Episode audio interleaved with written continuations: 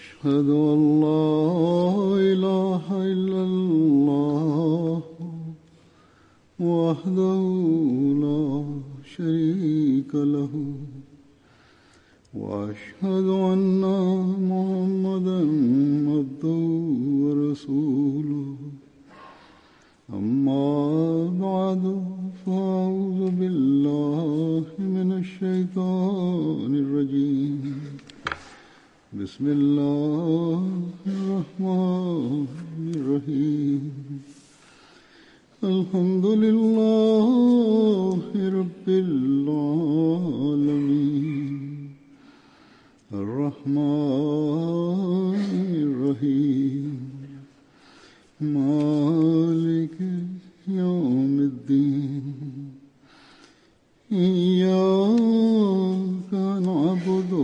وإياك نستعين اهدنا الصراط المستقيم صراط الذين أنعمت عليهم غير المغضوب عليهم ولا الضالين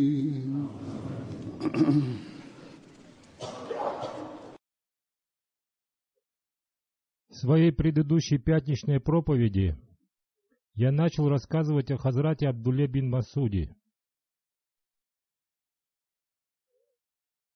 Относительно него существует множество повествований, и я не смог рассказать вам о них в прошлую пятницу. Поэтому сегодня я представлю вашему вниманию эти оставшиеся повествования.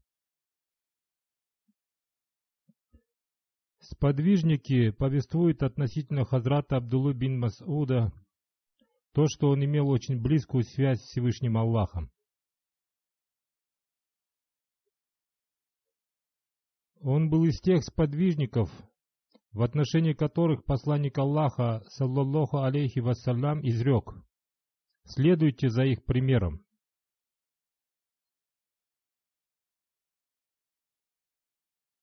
Посланник Аллаха, саллаллаху алейхи вассалям, имел крепкое доверие к Абдулле бин Масуду. В свою очередь, хазрат Абдулла бин Масуд очень сильно любил посланника Аллаха, саллаллаху алейхи вассалям.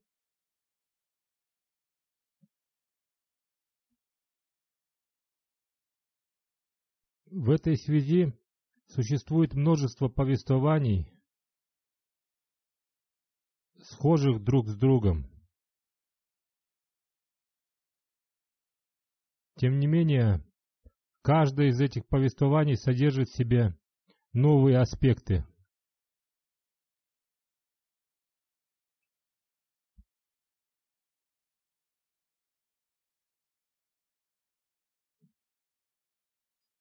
Написано, что воспитание посланника Аллаха, саллаллаху алейхи вассалям, сделало из хазрата Абдуллы бин Масуда богобоязненного и поклоняющегося Богу человека.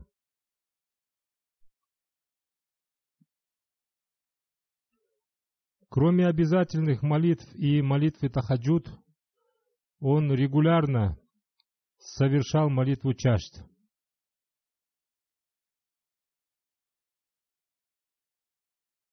Точно так же каждый понедельник и четверг он соблюдал пост. Однако, несмотря на это, он всегда сожалел о том, что мало соблюдает посты. Он часто говорил: «Я мало соблюдаю посты по причине того, чтобы не чувствовать слабость во время совершения молитвы тахаджуд». Он совершал очень длинную молитву тахаджуд. В действительности человек чувствует слабость, если должным образом совершает молитву тахаджуд.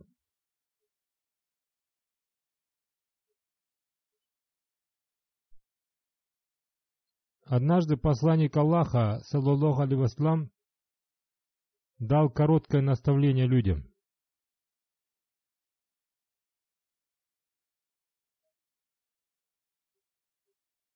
Затем он, обратившись к хазрату Абу Бакру, сказал: «Встань и наставь людей». Хазрат Абу-Бакр встал и, дав людям короткое наставление, закончил свое выступление. Затем посланник Аллаха, саллаллаху алейхи вассалям, поручил выступить с наставлением еще одному человеку. Однако этот человек стал говорить длинную речь, и посланник Аллаха, саллаллаху алейхи вассалям, остановил его, повелев ему сесть. Затем посланник Аллаха, саллаллаху алейхи вассалям, обратился к хазрату Абдулле бин Мас'уду, чтобы он дал наставление людям.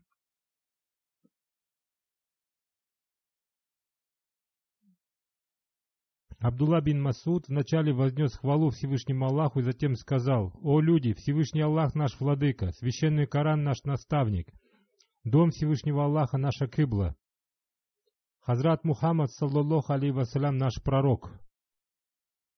В другом повествовании он сказал: «Мы довольны тем, что Всевышний Аллах наш владыка и ислам наша религия. Мне по нраву для вас то, что по нраву Всевышнему Аллаху и его посланнику». Услышав это, посланник Аллаха, саллаллаху алейхи вассалям, изрек: «Мне тоже по нраву для своего народа то, что по нраву Абдулле бин Мас'уду».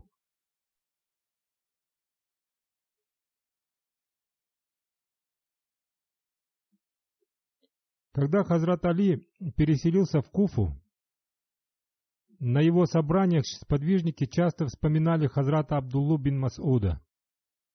Они говорили: «О правитель правоверных, мы не видели более нравственного, мягкого и богобоязненного человека, чем хазрат Абдулла бин Мас'уд».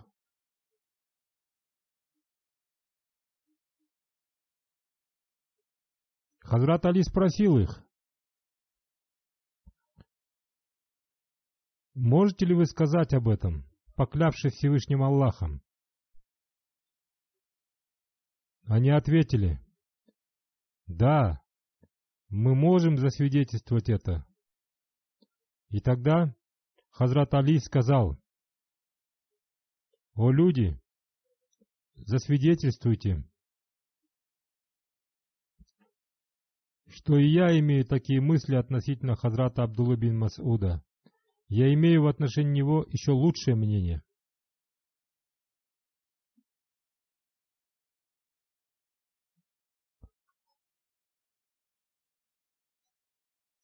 Хазрат Абдулла бин Мас'уд был побратимом хазрата Зубейра ибн Аввама. Он в полной мере выполнил обязанности своего братства. Он оставил завещание, которое гласило: «После моей смерти все мое имущество должно быть поделено по решению Зубейра бин Аввама и его сына Абдуллы бин Аввама. Члены моей семьи должны подчиниться их решению».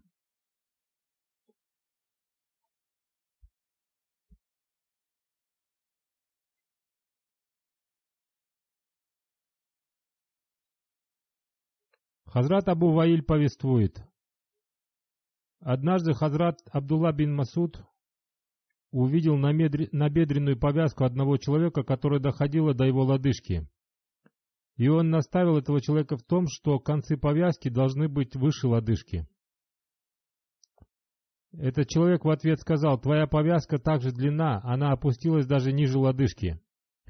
Хазрат Абдулла бин Мас'уд сказал: «Я худой человек, и у меня очень тонкая голень, поэтому я не подобен тебе». Когда об этом узнал хазрат Умар, он позвал и наказал этого человека за то, что он проявил неуважение к хазрату Абдулле бин Мас'уду. Вполне возможно, что люди облачались в длинные одежды по причине своего высокомерия. Наверное, по этой причине хазрат Абдулла бин Мас'уд и наставлял этого человека. Этот человек не знал, насколько смиренным был тот, кто наставлял его. Поэтому хазрат Умар и наказал его. О послушании хазрата Абдуллы бин Мас'уда посланнику Аллаха, саллаллаху алейхи вассалям, хазрат второй халиф повествует: сподвижники получили развитие по причине того, что сразу и беспрекословно подчинялись посланнику Аллаха, саллаллаху алейхи вассалям. В хадисе повествуется о том, как однажды хазрат Абдулла бин Мас'уд отправился на собрание посланника Аллаха, саллаллаху алейхи вассалям. Еще не доходя до собрания на улице, он услышал повеление посланника Аллаха: «Садитесь».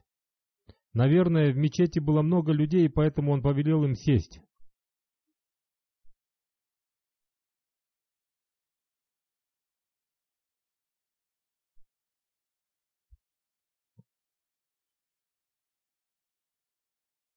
Он там и сел.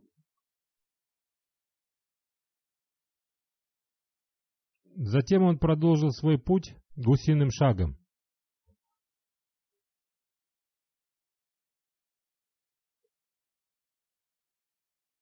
Один человек, не понявший эту мудрость, сказал: что это за глупость? Ведь он не понял того, что именно это и является причиной развития народов.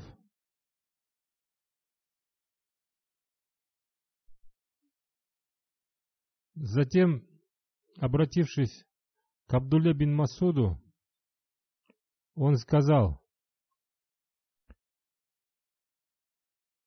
«Посланник Аллаха сказал это тем, кто стоял с краю от мечети. Ты должен был сесть, дойдя до мечети. Но сейчас уже нет никакой пользы в том, что ты сидишь на улице».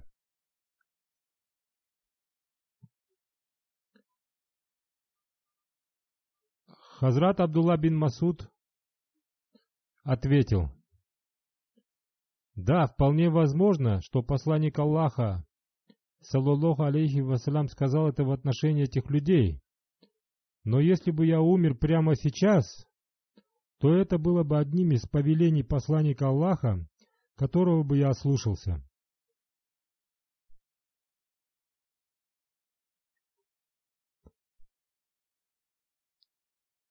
Я боюсь, что в книге моих деяний будет записано то, что я ослушался посланника Аллаха, саллаллаху алейхи вассалям. Поэтому я посчитал уместным сесть и идти дальше гусиным шагом, то есть на корточках. Я подумал, что нельзя уповать на эту жизнь. Может быть, я не смогу дойти до мечети.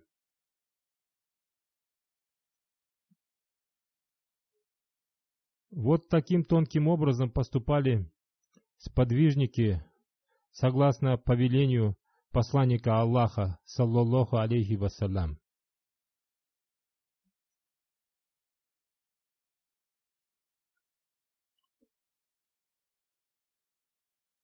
Далее хазрат обетованный реформатор повествует: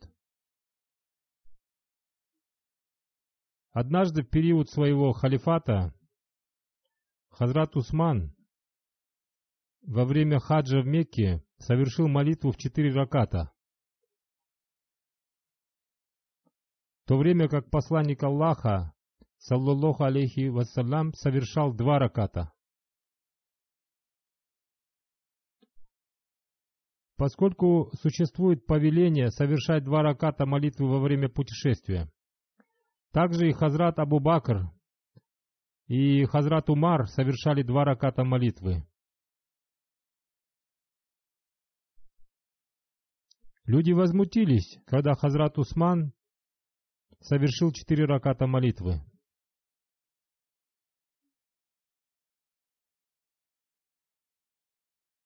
Они стали говорить, что он изменил сунну посланника Аллаха, саллаллаху алейхи вассалям.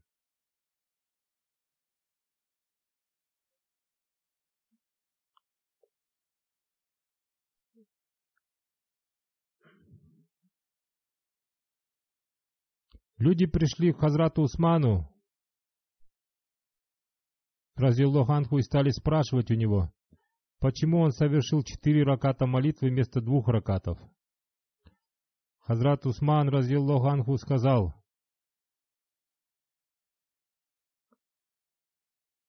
«Я долго размышлял над этим и пришел к выводу, что сейчас на хадж люди приехали издалека.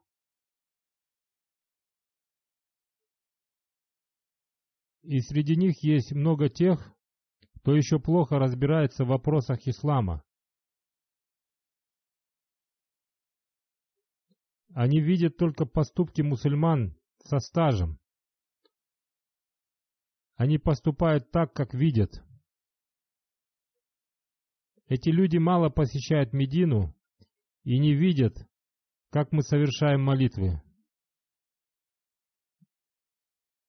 Я побоялся того, что если я при них совершу 2 раката молитвы, то они, возвратившись к себе домой, станут совершать 2 раката молитвы вместо 4 и скажут, что так делал халиф. Они не поймут того, что я совершил 2 раката молитвы только по той причине, что находился в поездке.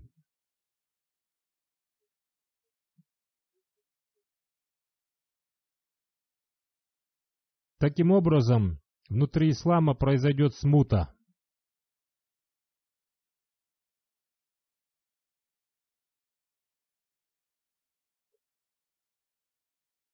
Это мой личный вывод после долгих размышлений, поэтому я посчитал к месту совершить 4 раката молитвы.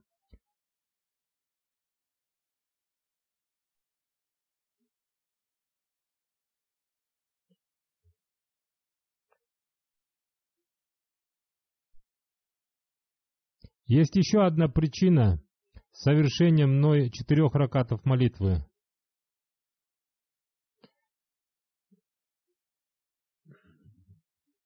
Я сочетался браком в Мекке. Говорят, что родина жены — своя родина. Поэтому я не считаю себя находящимся в поездке, поскольку все родственники со стороны моей жены живут в Мекке. Поэтому мне разрешается совершать молитву полностью. Вот такой довод привел Хазрат Усман разиаллаху анху людям.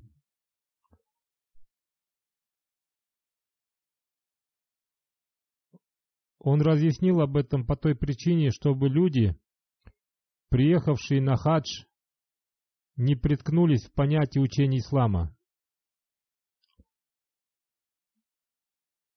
Это была очень тонкая мудрость, услышав которую, некоторые сподвижники поняли, а некоторые так и не поняли. Некоторые люди стали поднимать шум по этому поводу. Некоторые из этих людей пришли к Хазрату Абдулле бин Масуду и сказали: «Знаете ли вы, что случилось сегодня? Как поступал посланник Аллаха при хадже и как поступил сегодня Хазрат Усман? Посланник Аллаха, саллаллаху алейхи вассалям, совершал 2 раката молитвы при хадже, а Хазрат Усман совершил 4 раката». В ответ Хазрат Абдулла бин Масуд сказал: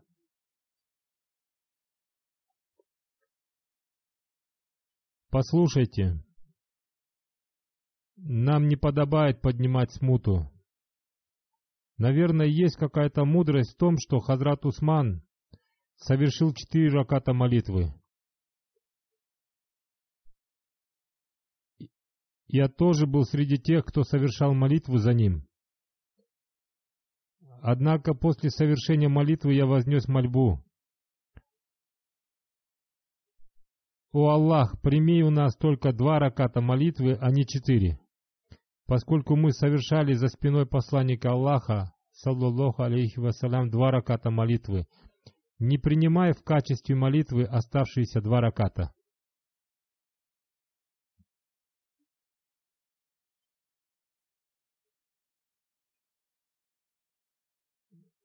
Хазрат обетованный реформатор сказал: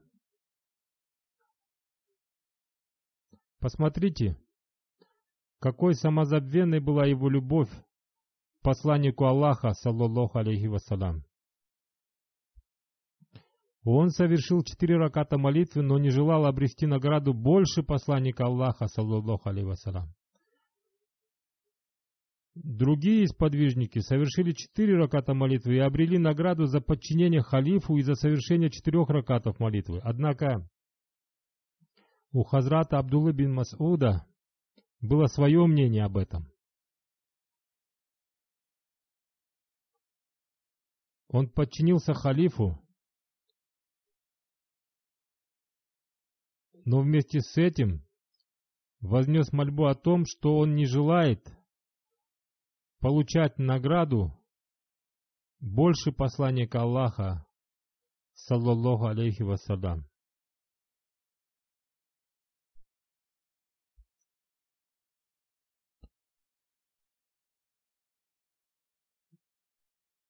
Поэтому он молился о том, чтобы Всевышний Аллах принял у него только 2 раката молитвы. При этом он проявил прекрасный пример подчинения. В то время до него еще не дошло разъяснение хазрата Усмана, ведь с разъяснением хазрата Усмана согласились многие знатоки ислама, поскольку когда они посещают дома своих родителей и сыновей, они не считают себя находящимися в поездке, поэтому в этом вопросе хазрат Усман был прав.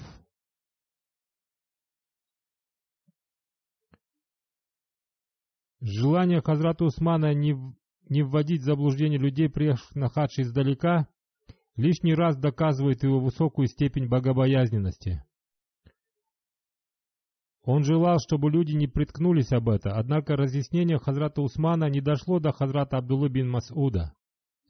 Тем не менее, несмотря на это, он подчинился халифу и совершил за ним молитву, и только после этого вознес мольбу Богу, чтобы Бог принял у него только 2 раката его молитвы. Именно в этом и заключался дух преданности и подчинения сподвижников.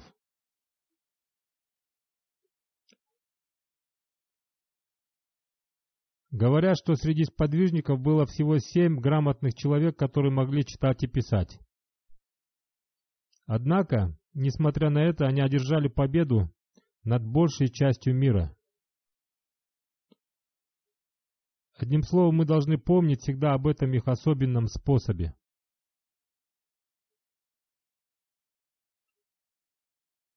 Посредством деяния хазрата Абдуллы бин Мас'уда одновременно была проявлена любовь к посланнику Аллаха, саллаллаху алейхи вассалям, и подчинение халифу времени. Поэтому посланник Аллаха, саллаллаху алейхи вассалям, в разных ситуациях воздавал хвалу хазрату Абдулле бин Мас'уду. Это и есть тот путь, который может спасти при различных смутах. Поэтому каждый мусульманин Ахмади должен поступать согласно этому пути.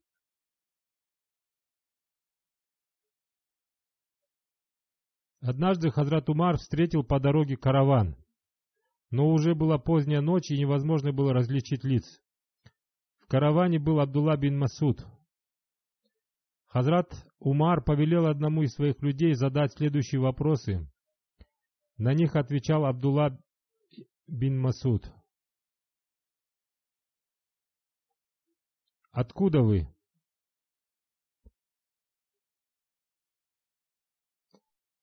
«Из глубокого води». «Куда вы держите путь?» «Старый дом Байту-ат-Тик».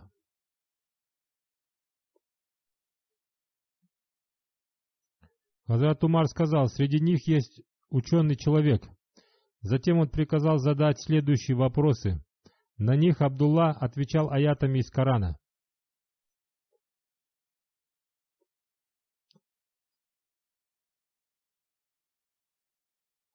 Что самое великое в Коране? Аллах, нет божества, кроме Него, живого, поддерживающего жизнь. Им не овладевает ни дремота, ни сон. Ему принадлежит то, что на небесах, и то, что на земле. Что самое мудрое в Коране? Воистину, Аллах повелевает справедливость, делать добро, выполнять фарзы, поклоняться так, как будто ты видишь его, хотя ты его и не видишь, и одаривать родственников, сирот. Он запрещает мерзости, предосудительные деяния и бесчинства.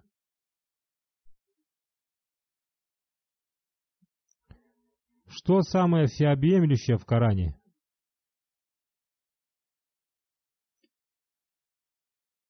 Тот, кто сделал добро весом в мельчайшую частицу, увидит его.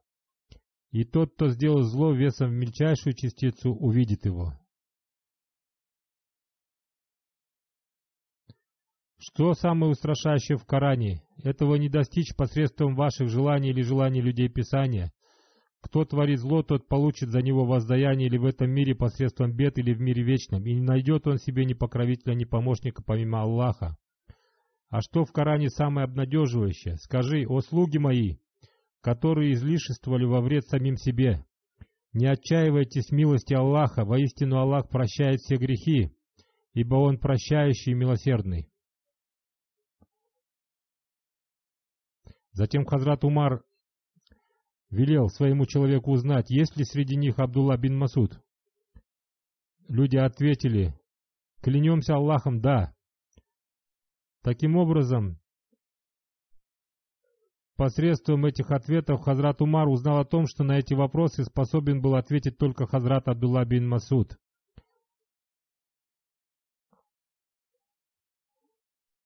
Хазрат Абдулла бин Масуд повествует: в битве при Бадре в плен попала группа неверных. Посланник Аллаха, саллаллаху алейхи ва саллям, спросил у сподвижников, что с ними делать. Хазрат Абу Бакр сказал: «О посланник Аллаха, это ваши родственники и люди из вашего народа, поэтому нужно простить их. Вполне возможно, что они уверуют». Хазрат Умар сказал: «Они отрицали и мучили тебя, поэтому нужно срубить им шеи».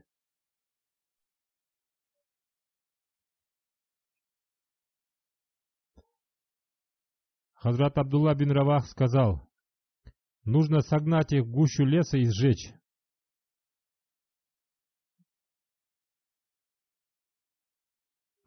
Посланник Аллаха, саллаллаху алейхи ва саллям, выслушал все мнения и зашел в свой шатер.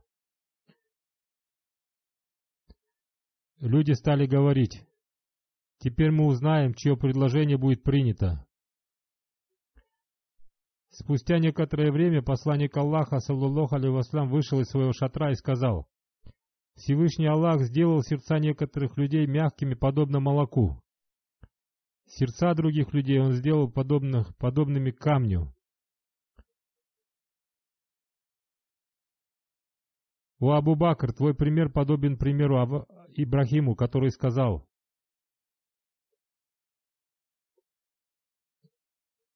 «И тот, кто последовал за мной, воистину он от меня. А тот, кто ослушался меня, то ведь ты всепрощающий, милосердный».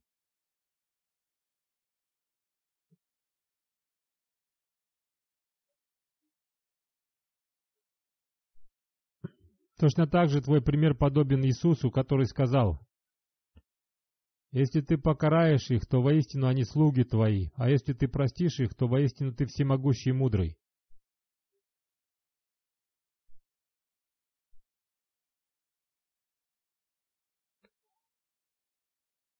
«О Умар, твой пример подобен примеру Ноя, который сказал: «О владыка мой, не оставь на земле из неверных ни одного живущего».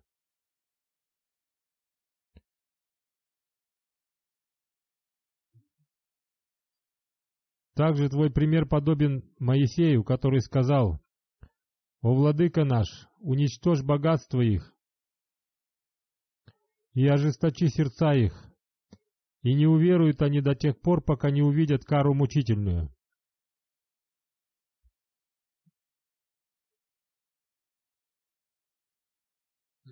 Затем посланник Аллаха, саллаллаху алейхи ва саллям, сказал: «Поскольку вы из тех, кто нуждается, нам нужно взять у них выкуп или отрубить им шеи». Хазрат Абдулла бин Масуд, разиллаху анху, сказал: «О посланник Аллаха, сделай исключение для Абдуллы бин Сухла бин Байда. Я слышал, что он говорил хорошие слова об исламе».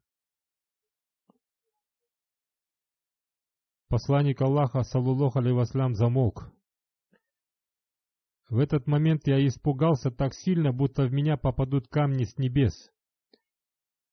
Спустя некоторое время посланник Аллаха, саллаллаху алейхи ва саллям, сказал: «Для него будет сделано исключение».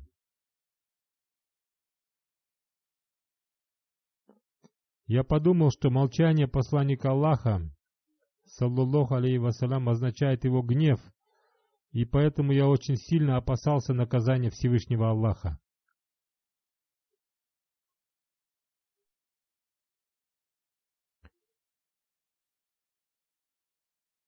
Состояние этих людей было удивительным, ведь они так сильно боялись гнева Всевышнего Аллаха. Хазрат Абдулла бин Масуд давал наставление людям в соответствии с сунной посланника Аллаха, саллаллаху алейхи ва саллям. Все его наставления были краткими и полезными. Хазрат Абдулла бин Мардас повествует: когда Хазрат Ибн Масуд заканчивал свою речь, мы всегда желали, чтобы он рассказал нам еще что-нибудь. Часто вечером он рассказывал один хадис. Он очень сильно любил посланника Аллаха, саллаллаху алейхи ва саллям. Один из его учеников по имени Масрук повествует: однажды он рассказывал нам один хадис посланника Аллаха, саллаллаху алейхи ва саллям. Когда он дошел до слов «Я слышал от посланника Аллаха», его тело вздрогнуло. Его дрожь была видна сквозь его одежду. Проявив осторожность, он сказал: «Посланник Аллаха, саллаллаху алейхи ва саллям, сказал эти слова, либо его слова были похожи на них». Он всегда проявлял крайнюю осторожность, рассказывая хадисы о посланнике Аллаха, саллаллаху алейхи ва саллям. Поскольку посланник Аллаха, саллаллаху алейхи ва саллям, сказал: «Будет наказан тот, кто говорил ложь обо мне». Эту его осторожность можно заметить по его следующему повествованию.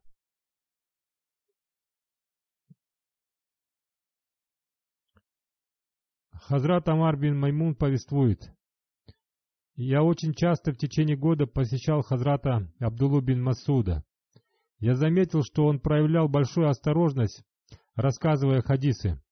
Однажды я услышал, что когда он дошел до слов «сказал посланник Аллаха», он пребывал в очень удивительном состоянии, его лоб был мокрым от пота. Было видно, что он очень сильно беспокоился. Затем он сказал: «Посланник Аллаха, саллаллаху алейхи ва саллям, сказал эти слова или похожие на них слова».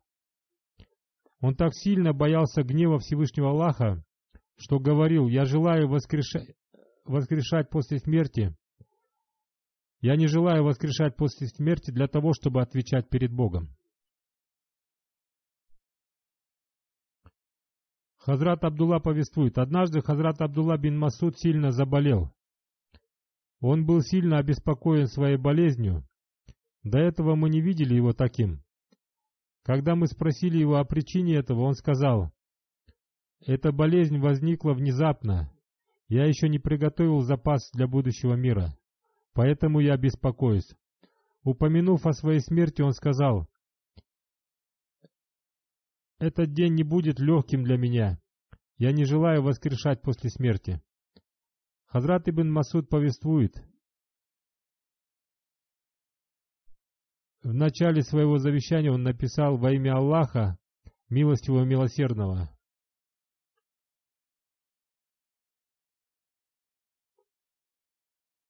Сейчас все пишут эти слова, однако он написал, зная об истинном смысле слов «милостивый» и «милосердный». Он писал: «Я начинаю с сущности, которая является милостивой и милосердной. Меня спасет милостивый и милосердный, если в моем завещании окажется такая вещь, благодаря которой я обрету наказание».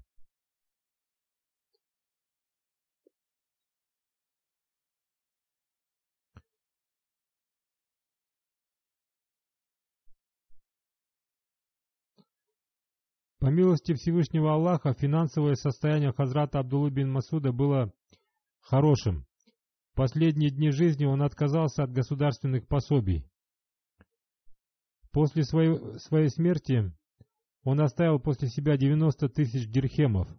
Он завещал, чтобы его саван был из простого материала. Стоимость этого савана была 200 дирхемов.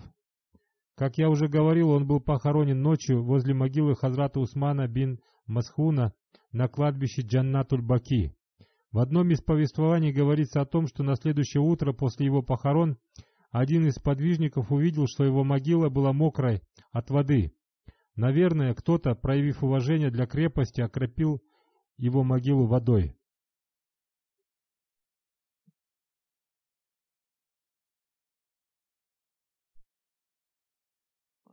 Абу Аль-Фас повествует: «После смерти хазрата Абдуллы бин Масуда я посетил Абу Мусу и Абу Масуда. Они сказали: наверное, сейчас уже не осталось никого подобного ему. Может быть, кто-то и появится в будущем, но сейчас мы не видим никого, кто бы мог с ним сравниться».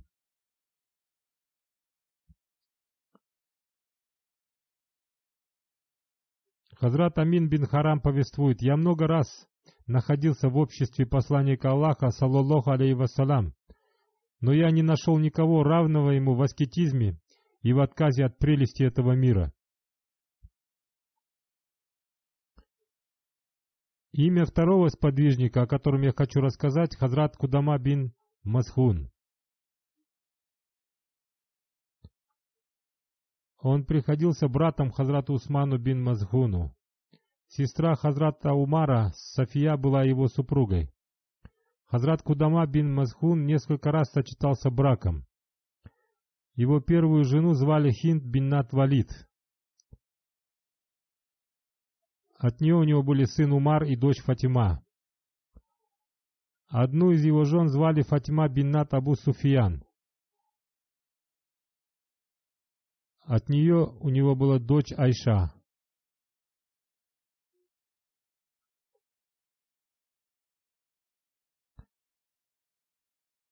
Также от Уммы Валиды у него была дочь Хафиза. От Софии биннат Хитаб у него был сын Рамза. Он принял ислам в возрасте 19 лет. Это значит, что он принял ислам еще в молодости. Он переселился в Медину с пустыми руками, оставив все свое добро в Мекке. Его и его семью принял в Медине хазрат Абдулла бин Сальми Аджлани. Когда посланник Аллаха, саллаллаху алейхи вассалям, прибыл в Медину, он подарил хазрату Кудаму и его братьям участок земли под строительство дома.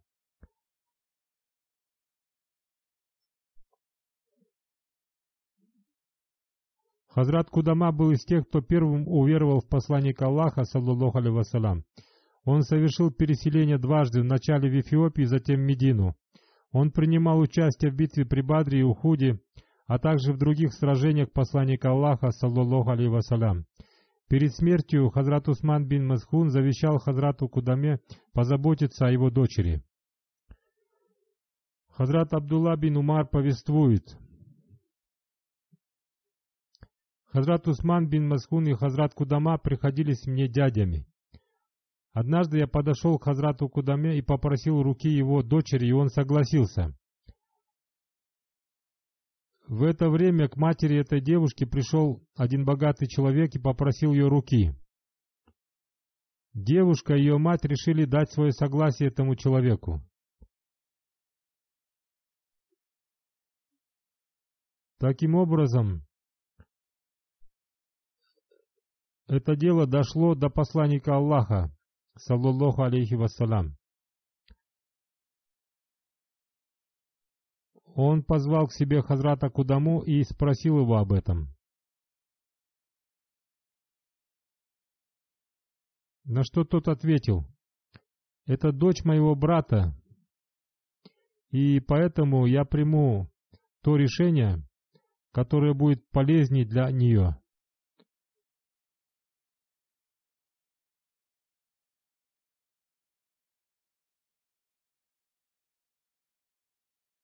Посланник Аллаха, саллаллаху алейхи вассалям, спросил его: «Ты спросил мнение девушки?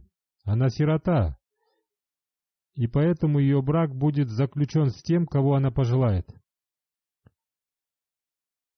После этого ее брак был заключен с человеком по имени Магир.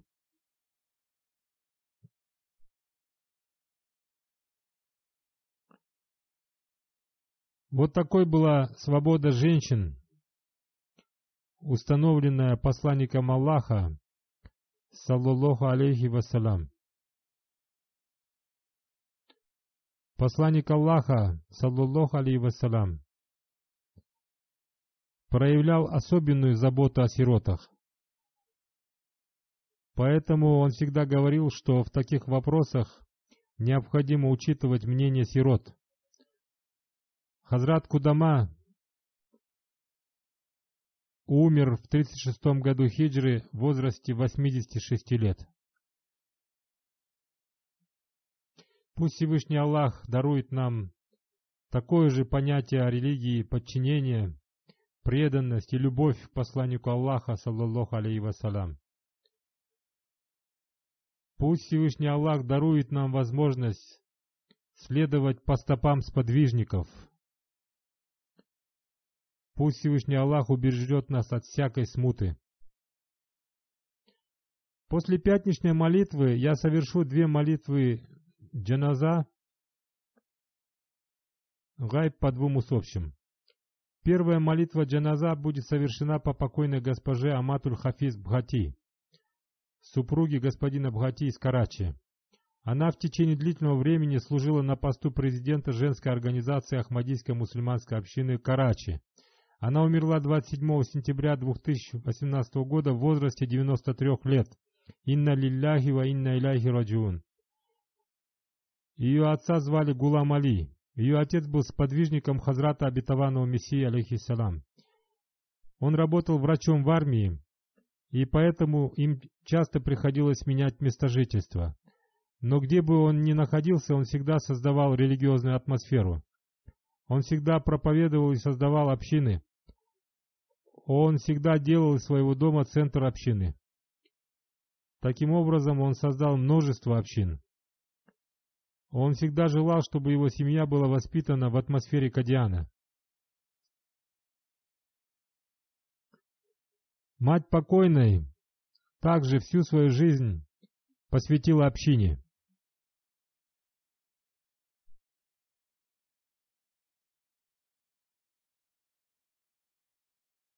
Покойная, начиная с 1936 года, постоянно жила в атмосфере Кадиана. Она окончила школу в Кадиане. Затем поступила в медресе и окончила 4 курса. В это время она принимала участие в уроках священного Корана, которые проводил хазрат второй халиф.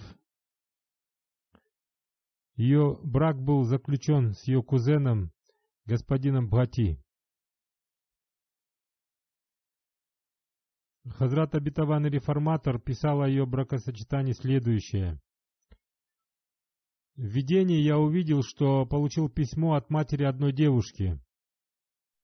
В своем письме она просила меня о наставлении относительно бракосочетания своей дочери. В тот же день эта девушка пришла ко мне и рассказала мне о своем бракосочетании.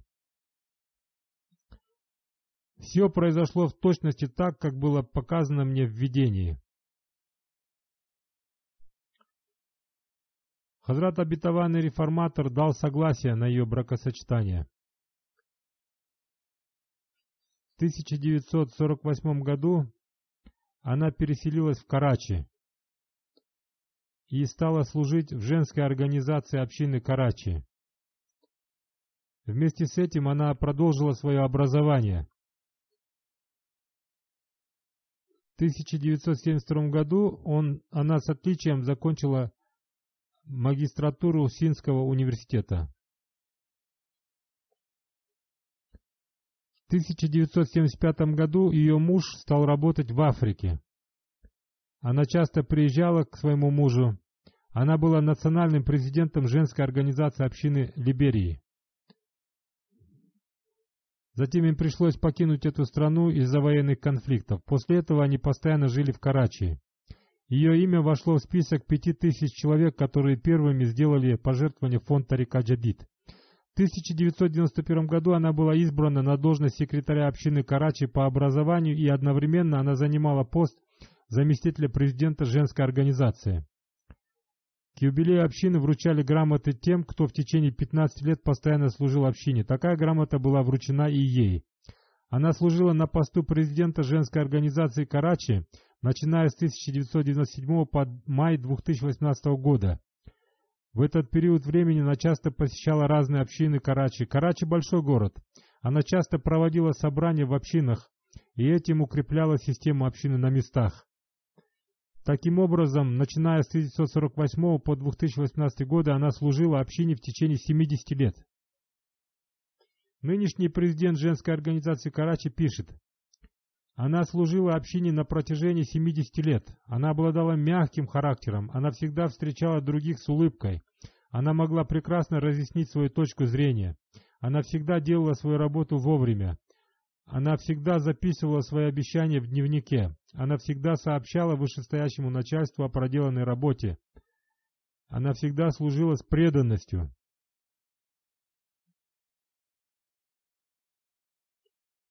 Госпожа Аматуль-Бари многие годы служила вместе с ней.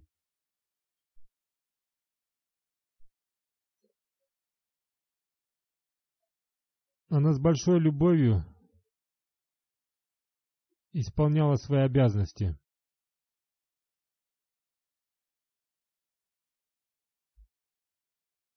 Она была скромной в своем служении. В ее период в Карачи было опубликовано 50 книг. Также был опубликован перевод поэм Хазрата Обетованного Мессии алейхиссалам с фарси на урду. По-моему, самым большим ее качеством было терпение и сдержанность. Она сразу вникала в суть дела,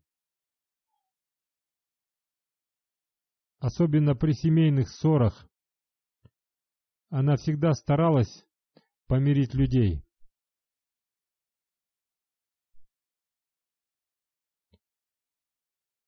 В настоящее время это очень большая проблема в общине. Во многих семьях возникают ссоры. Пусть Всевышний Аллах дарует разум этим семьям, пусть они живут в мире.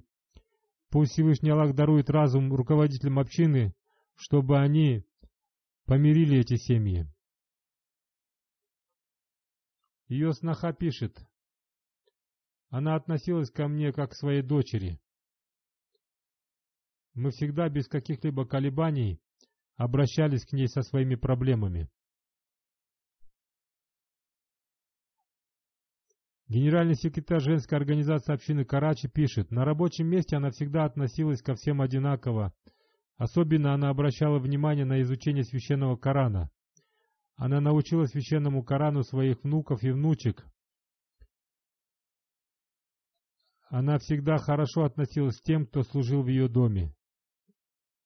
Если умирал кто-то из ее прислуги, она заботилась о его детях. Пусть Всевышний Аллах простит ее и дарует ей милость. Пусть Всевышний Аллах возвысит ее степенями в раю. Пусть Всевышний Аллах дарует возможность ее семье ступать по ее стопам». Вторая молитва джаназа будет совершена по господину Аднану Виненброку из Бельгии. Он служил на посту национального секретаря по внешним делам общины Бельгии. Он умер 29 сентября 2018 года. Инна лилляхи ва инна иляйхи раджиун. Его отец Ризван Виненброк был первым мусульманином Ахмади в Бельгии. Он принес обет верности в 60-х годах. Господин Аднан Ахмад не принимал Ахмадиат лишь по причине того, что его отец был мусульманином Ахмади. Он стал исследовать Ахмадиат и принес свой обет верности в 1994 году. После принятия Ахмадиата он стал его активным пропагандистом. В 1998 году, в период Хазрата IV халифа, в Бельгии состоялось собрание по проповедованию. На этом собрании Хазрат IV халиф сказал: «У меня есть переводчик, который может одновременно переводить с английского на французский и немецкий язык». Он был очень полезен в таких собраниях.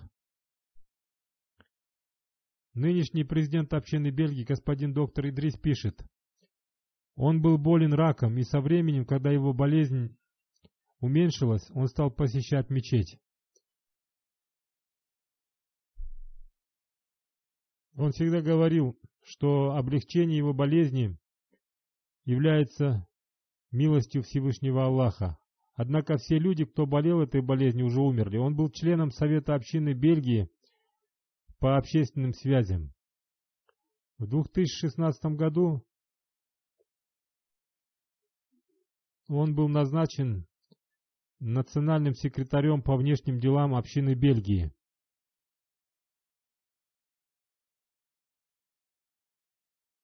Он активно служил на этом посту. Он познакомил общину со многими высокопоставленными лицами Бельгии.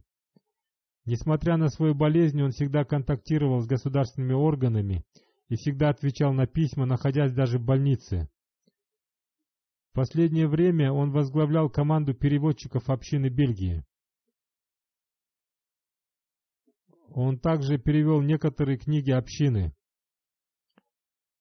Он всегда редактировал переводы проповедей и пресс-релизы. Он часто совершал со мной служебные поездки. Он говорил мне, что эта болезнь является для него милостью, поскольку за это время он прочитал многие книги общины и книги Хазрата Обетованного Мессии, алейхиссалам. Он говорил, что таким образом его вера в Бога увеличилась. Он был доволен своей судьбой даже при такой болезни. Он часто наставлял своего брата в том, чтобы как можно меньше обращать внимание на мирские дела и как можно больше обращать внимание на дела общины. Он и мне говорил о том, что его брат может быть полезным общине и что надо использовать его во внешних делах общины. Его мать пишет: «Ахмадиад пришел в нашу семью посредством его отца. Он в течение 7 лет пребывал в Ираке и там изучал священный Коран. Там же он принял ислам. Будучи в Голландии, он встретился с имамом Баширом. Посредством него он и принял Ахмадиад. Когда Хазрат IV халиф приехал в Бельгию, он сказал ему: „Вознесите за меня мольбу, чтобы Всевышний Аллах укрепил мои стопы“».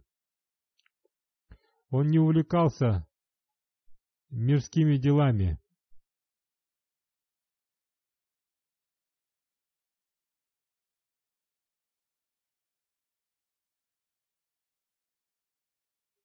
Мой сын Аднан пошел по стопам своего отца. Он регулярно совершал молитву.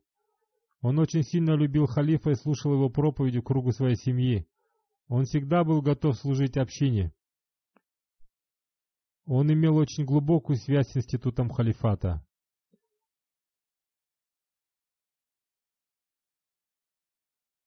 Пусть Всевышний Аллах возвысит его степенями в раю. Пусть Всевышний Аллах простит его. Пусть Всевышний Аллах одарит общину такими преданными людьми.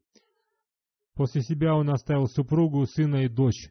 Пусть Всевышний Аллах укрепит их веру и сделает так, чтобы они всегда ступали по стопам своего отца.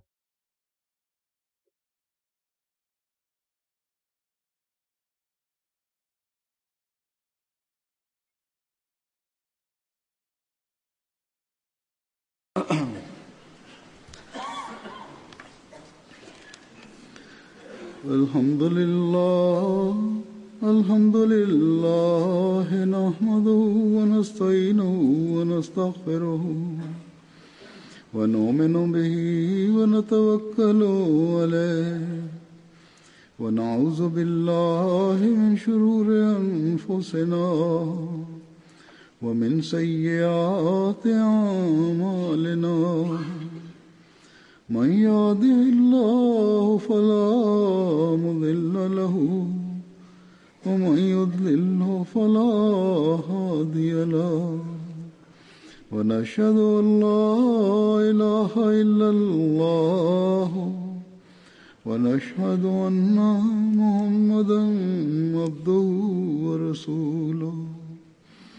عباد الله رحمكم الله، إن الله يأمر بالعدل والإحسان باللسان وإيتاء ذي القربى وينهى عن الفحشاء والمنكر والبغي يعظكم لعلكم تذكرون اذكروا الله يذكركم وادعوه يستجب لكم ولذكر الله أكبر.